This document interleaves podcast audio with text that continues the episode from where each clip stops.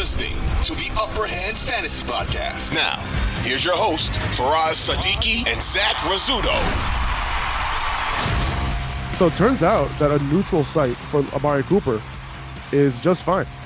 Yeah. 12 targets, 8 catches, 113 yards, and 2 touchdowns. Both him and Donovan Peoples Jones came through this week. Uh, DPJ caught 5 for 61 and a touchdown as well. But yeah, man, Amari Cooper, dude, like, it's one of those things where, you know, you got to embrace the. We, we talked about this with Amari Cooper. You got to embrace the volatility.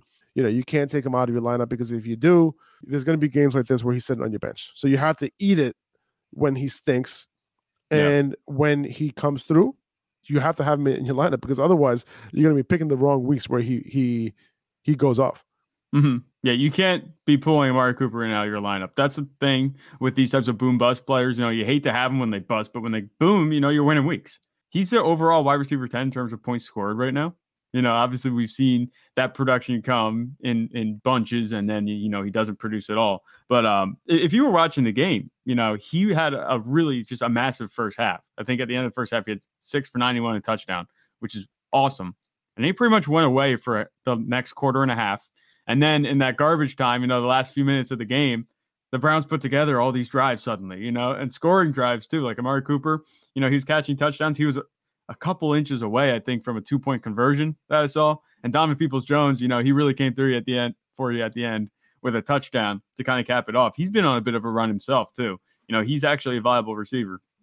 Oh but yeah, the thing about Amari Cooper, you know, the neutral site's one thing. Yeah, he had a great game on neutral site. We're not going to pay much more attention as we know that, you know, home away, it, it's an odd trend that we're seeing with Cooper, but he can get better. You know, this is Deshaun Watson coming back in what, two weeks now?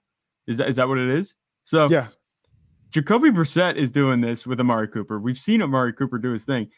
He can. St- he, it's not like he can't play, and it, it hurts me to see him play really well because Dallas lost him. But Amari Cooper, you know, he's a really good fantasy receiver, and he was a value. I think you know at this point, the way where he was going in drafts coming in this season, it's looking like that was way too low. Amari Cooper is going to be.